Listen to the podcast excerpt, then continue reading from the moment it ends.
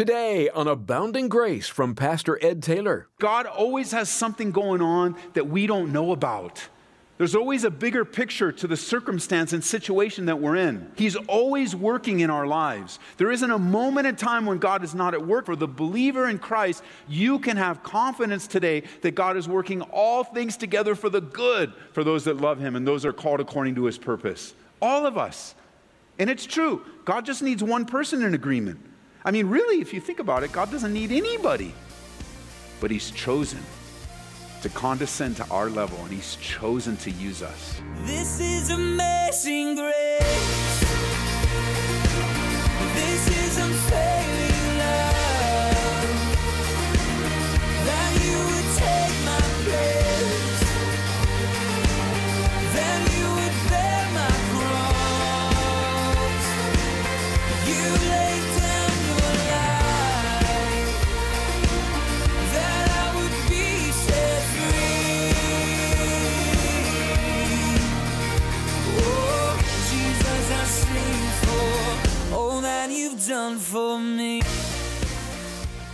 Glad you could make it. This is Abounding Grace. We're just getting started in a new series from Pastor Ed Taylor called Into Faith We Go.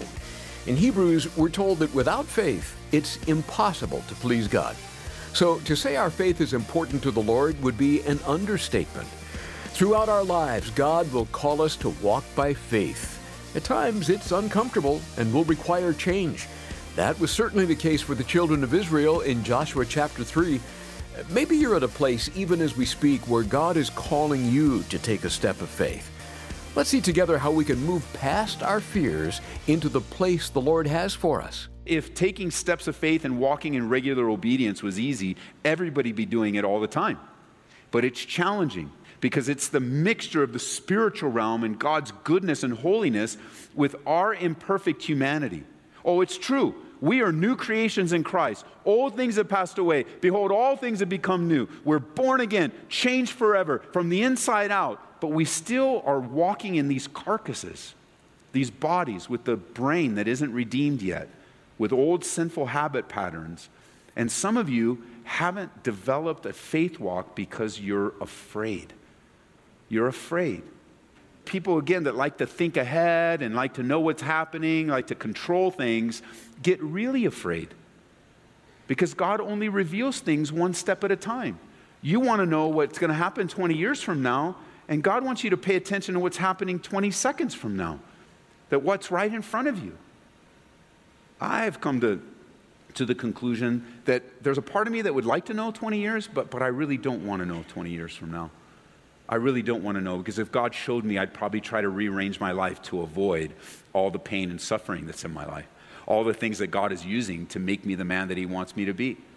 I would probably choose a more comfortable, easy life if God wasn't leading me step by step, moment by moment.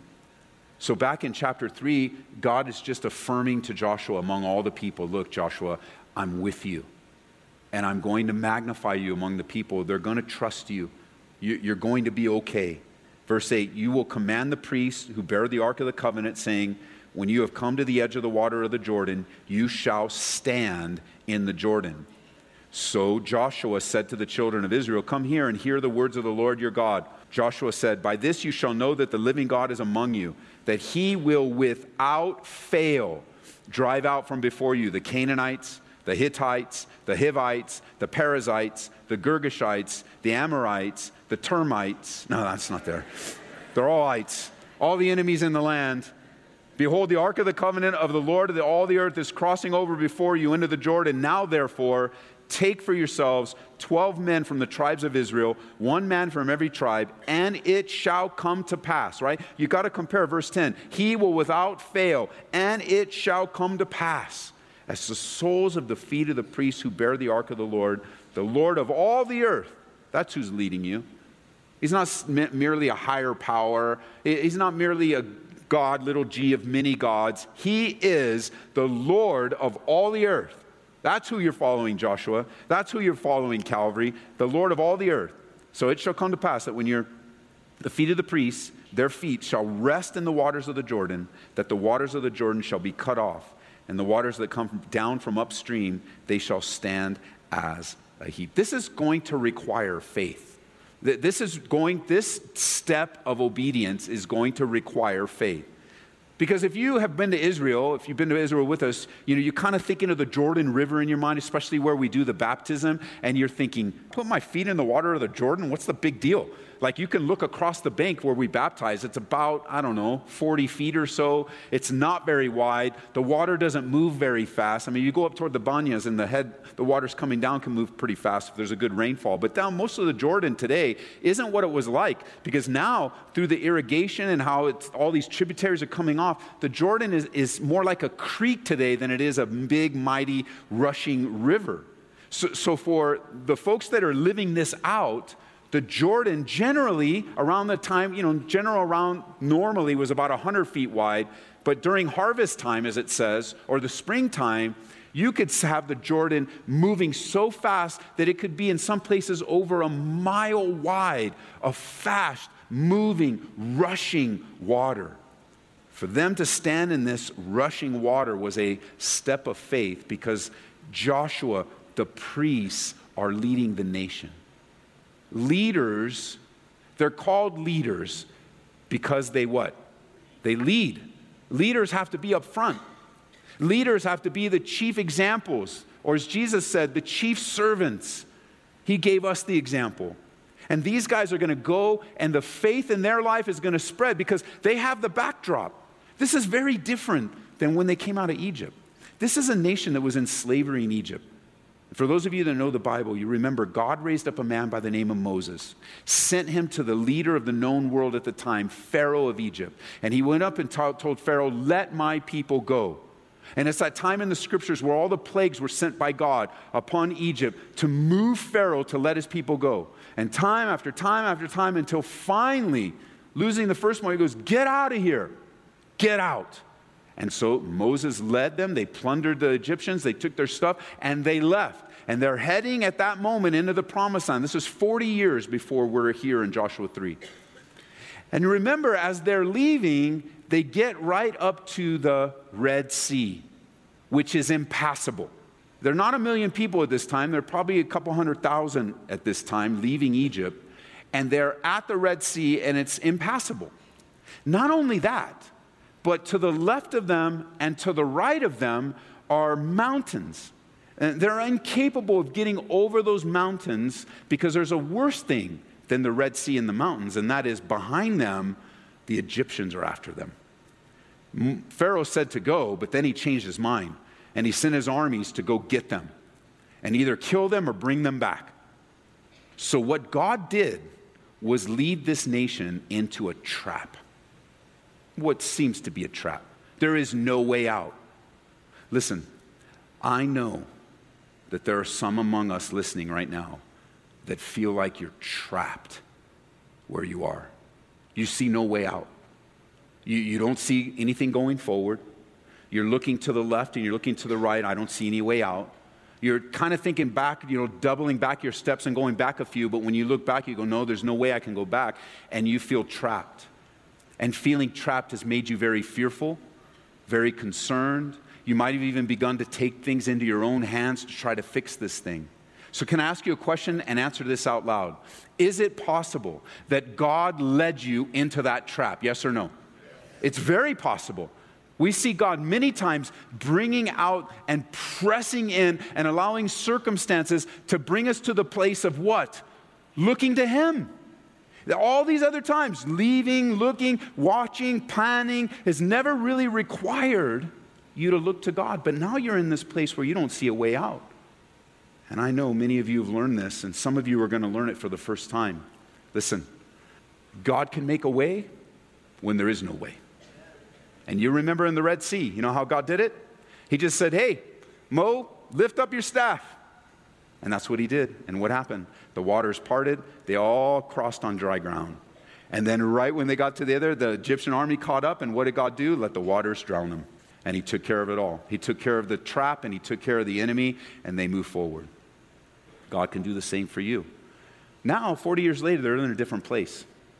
None of this, hey, Joshua, can't you just lift your hand? You know, can't you just talk to the waters? Like, I know what Moses did. We used to do it this way. And, and Joshua says, no, God said you need to stand in the waters. That, that is, you must stand in the waters. You can imagine, the Bible doesn't give us that, but just being human, you can imagine. There had to be questions well, what if?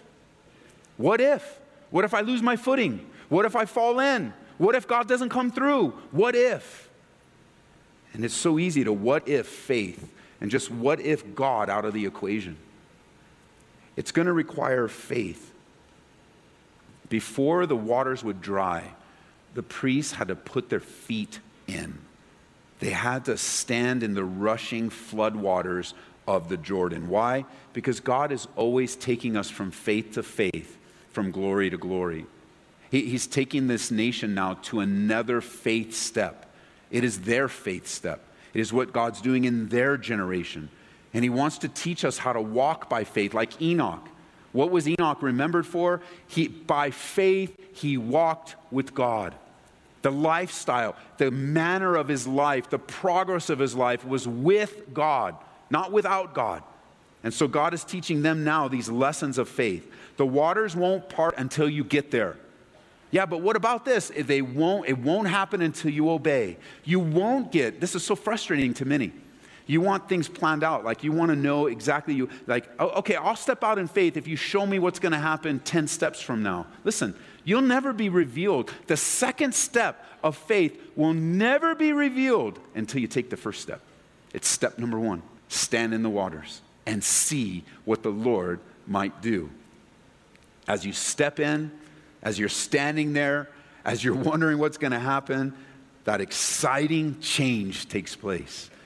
That beautiful agreement. I want to show you something. Turn over to 1 Samuel chapter 14. 1 Samuel chapter 14. Because in stirring of faith, you need to make a choice of what kind of person you want to be and what kind of people you want to hang out with. Now, this, this particular true story in the Bible has ministered to me for many, many, many, many years. As I began to study the Bible with Pastor Chuck Smith using cassette tapes, one at a time. Now, those of you that don't know what a cassette tape is, Google it after service. And one of the most fascinating studies I've ever had in my life was the very first time I heard 1 Samuel, 2 Samuel, 1 Kings, 2 Kings, and Chronicles taught to me. And this particular episode in the life of Jonathan, the son of King Saul, is a dramatic addition to my life. Such a beautiful picture of faith.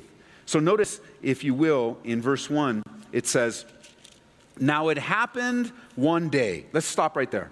Do you know that everything happens the same way? Every single, you can say anything that God has ever done in your life, you can look back and say, Now it happened one day. You know, we have a tendency to complain about the days and complain about, oh, it's so long, I can't wait for the weekend, I want, and you, are missing all the days that God wants to use in your life. It happened one day, it happened today. And for looking back on Jonathan's life, it happened one day, notice, that Jonathan, the son of King Saul, said to the young man who bore his armor, who's often known as the armor bearer, his armor bearer, Come, let us go over to the Philistines' garrison that's on the other side but he didn't tell his father. And Saul was sitting in the outskirts of Gibeah under a pomegranate tree, which is in Migron. The people who were with him were about 600. Ahijah, the son of Ahitub, Ichabod's brother, the son of Phinehas, the son of Eli, the Lord's priest in Shiloh, was wearing an ephod. But the people didn't know that Jonathan had gone. Now, between the passes by which Jonathan sought to go over to the Philistines' garrison, there was a sharp rock on one side and a sharp rock on the other side. The name of one was Bozez, and the name of the other was Seneh. The front of one faced northward opposite Michmash, and the other southward opposite Gibeah. Then check this out, verse 6. Then Jonathan said to the young man who bore his armor, Come, let us go over to the garrison of these uncircumcised. Check this out. It may be, those are words of faith, it may be that the Lord will work for us. For nothing restrains the Lord from saving by many or by few. Jonathan not only has a relationship with God, but he has the right concept of the greatness of God. What does he say? Hey, you know, this is a war scene, by the way. So, this is a war scene being un, unveiled before us. The king has about 600 men, but Jonathan is there with his armor bearer, and he says, You know what? God is great.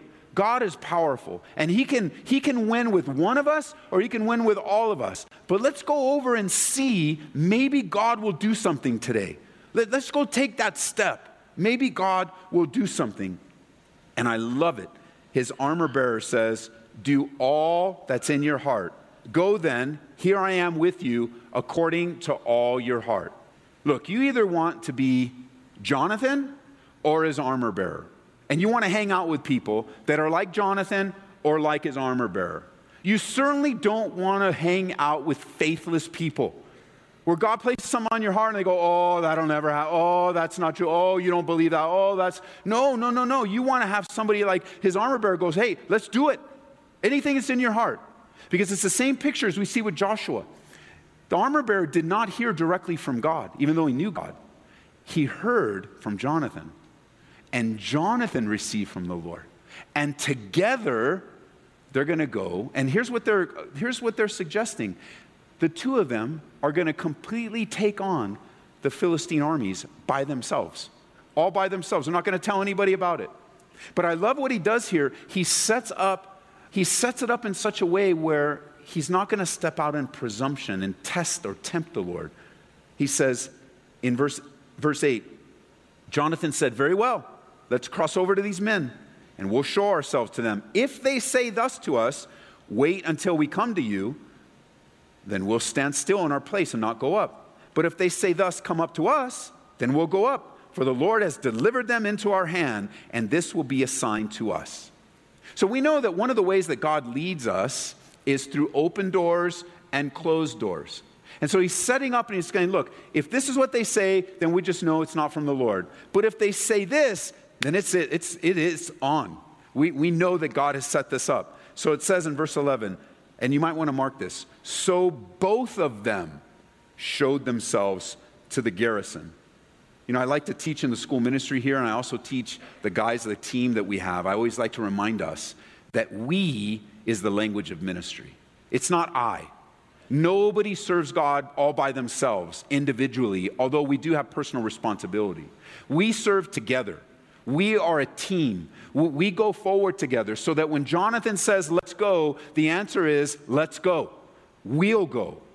Not only is there a relationship with us individually, like in, in the human realm, but more importantly, we is the language of ministry with God because we never do anything without God. Nothing of eternal value happens without God. No, nothing of eternal significance happens without God. Now, you can go out and do a lot of great deeds, you can do a lot of great things, you can even do them in, in the name of God. But without Him, without Jesus, we are nothing. Nothing. We is always the language of ministry. And you see that. If you look for it throughout the scriptures, you will see it everywhere. Like it says in here in verse 11. So both of them both of them. God gave this impression to Jonathan, but the armor bearer is so tight with them, so let's go do it together. And they show themselves to the garrison, verse 11, and the Philistines said, Look, the Hebrews are coming out of the holes where they've hidden, which was kind of a mockery. Then the men of the garrison called to Jonathan and his armor bearer and said, Come up to us, and we'll show you something. And Jonathan said to his armor bearer, Come up after me, for the Lord has delivered them into the hand of Israel. And Jonathan climbed up on his hands and knees with his armor bearer after him, and they fell before Jonathan. And as he came after them, his armor bearer killed them. And the first slaughter which Jonathan and his armor bearer made was about 20 men within a half hour or a half acre of land. You know, when you're stepping out to obey God, oftentimes you, like, I would not go against the whole garrison of the Philistines, but you can see what God had planned. What God had planned for Jonathan his armor bearer was not to take on the whole uh, group of the Philistines and the enemy. It was just a few of them that needed to be taken care of. And a few of them were taken down. And look what the next verse says. Now there was trembling in the camp. Because God always has something going on that we don't know about. There's always a bigger picture to the circumstance and situation that we're in. He's always working in our lives. There isn't a moment in time when God is not at work in our lives. And for the believer in Christ, you can have confidence today that God is working all things together for the good for those that love Him and those that are called according to His purpose. All of us. And it's true. God just needs one person in agreement. I mean, really, if you think about it, God doesn't need anybody, but He's chosen to condescend to our level, and He's chosen to use us. All He needs is one. Imagine what He can accomplish through so many. Imagine what He can accomplish as we gather together and we're excited about what God wants to do. And we remember that we're in this together. And the heart and foundation of this church, having been here for all the years, having been a part of this and watched God ups and downs, the heart of this church is hundreds, if not thousands, of small, faithful steps by believers. I look back in my own life. You know, I'm not always happy with uh, what I see in my life as a believer. I haven't always, and I'm not always this great man of faith. There's actually been many times as I look back in episodes in my life where I wasn't a man of faith at all, where I doubted God, where I was afraid, where I lacked courage. I, I mean, I have desperately sought God on a few occasions, one in particular, where I was so desperate for God to do a work, and the answer to my prayer was the exact opposite of what I prayed for and it shot an arrow right into the heart of my trust and reliance upon God. But I think back because every true leader has to remember to get our eyes off of people and back onto God. It's not about our faithfulness. Remember that. It's not about your faithfulness or mine. Because the Bible says that even when we are faithless, He remains faithful because He can't deny Himself. And so, as we choose to look to the author and finisher of our faith, as we cho- choose to look at the one that builds our faith, as we choose to look at the one that gives us faith, as we cry out like the disciples do, increase our faith, our eyes must be on the God who is faithful. God is faithful, church. God is faithful. And his word will come to pass. The question is, as we launch off into a clear slate, clean slate. What is God doing in your life? What impressions has He given to you? Who are you? Are you Jonathan? Are you the armor bearer? Or are you the complainer? Are you the murmurer? Are you the one wasting your days? Are you the one throwing them aside? Are you the one that, unlike we're taught in the scriptures, the Bible teaches us we need to be like a soldier? We need to be lean. We need to cast away the things that burden us and the things that weigh us down. We need to not be caught up in the affairs of this life. You know, we are only passing through church. Earth is not our destination. Earth is not our destination. There's coming a day when you will take your last breath on earth. Your eyes will close and it's the next millisecond, your next breath, and your eyes will open in the presence of Jesus Christ. And every tear will be wiped away, every wrong will be made right, and you will be in his presence forevermore. And the things of this earth will grow strangely dim in the light of his glorious face. And the way that we live in eternity is by faith. That we live for him and to Him and in Him. That's Pastor Ed Taylor on Abounding Grace, and we just completed the first of four messages in a series called Into Faith We Go. You can hear it again online at aboundinggraceradio.com. Again, we're at aboundinggraceradio.com. More and more people these days are accessing our teachings through our app. Not only is it super convenient, but it's easy too. You can download that right now. Search for Calvary Aurora and start listening to Pastor Ed through your mobile devices. Well, as you know, Valentine's Day falls within the month of February, and with that in mind, we thought we'd recommend a book that can be of some help to our single listeners in particular. It's called A Love Letter Life, and written by Jeremy and Audrey Roloff. They write If you can fall into love, you can fall out. True love is something you choose to live out each day through your actions, decisions, and sacrifices. That's just a taste of what you'll receive in A Love Letter Life. Learn how to date intentionally, pursue creatively, and love faithfully. We'll send you a copy with our thanks for a gift of $25 or more to Abounding Grace. Reach us toll free at 877 30 GRACE. Again, the number is 877 30 GRACE. Thank you for your generous support. It is one huge avenue of God's supply and helps us cover some of the costs of being on the radio. You can make a secure donation online at aboundinggraceradio.com. You're in for a real treat tomorrow on Abounding Grace. We'll be hearing from Pastor Ed's son, Joshua Taylor. He'll be sharing a message from 1 Samuel 14 called Follow the Leader. This is amazing grace.